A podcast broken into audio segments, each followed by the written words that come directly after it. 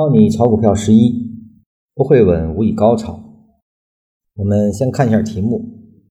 不会稳无以高炒啊，还是很吸引眼球啊。实际上，结合文章呢，我们能看出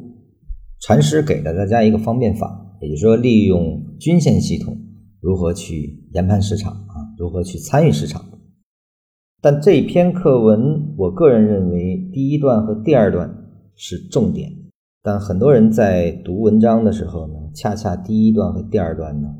没看懂，或者说就忽略了啊，更多的都是研究它的各个稳去了啊。为什么说第一、第二段重要？我们分别看一下。第一段里他说，甄别找些难，必须要选择三个独立的系统啊。那么这个三个独立的系统，我们在前面阐释是给出的，也就是说。技术分析、基本面分析，还有比价分析啊，三个系统，其中最常用的就是所谓的技术派玩意啊，单纯的技术派是不行的，这个点也是大家在整个学完一百零八课里所忽视的啊，因为缠论实际上是对走势的分解，对走势合力的这个结果的分析啊，那么它这个是属于技术派的范畴。但很多人因为禅师没有讲基本面啊，讲的很少，也没有讲比价啊，所以说呢，那两个系统没有被建立啊。大家觉得啊，禅师费了那么大的力气讲了一个纯技术的玩意儿啊，实际上不是啊。禅师说了，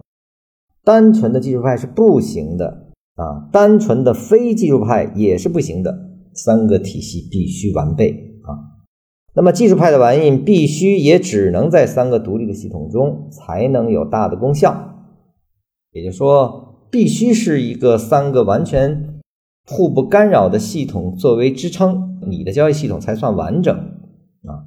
那么什么是这三个系统如何完整的啊？那么这个我们在红禅院是做过一个。非常系统的建设的啊，现在还在这方面继续建设着啊，大家可以去那儿看一下我们对三个系统之间的关系以及都在做什么用啊。我这里面只是简单提示一下，基本面管的是方向，技术管的是交易节奏，比价是增加了我们对盘面的理解的深度啊，因为它是一个更广泛的应用。这三个技术要相辅相成，我们才可以形成系统。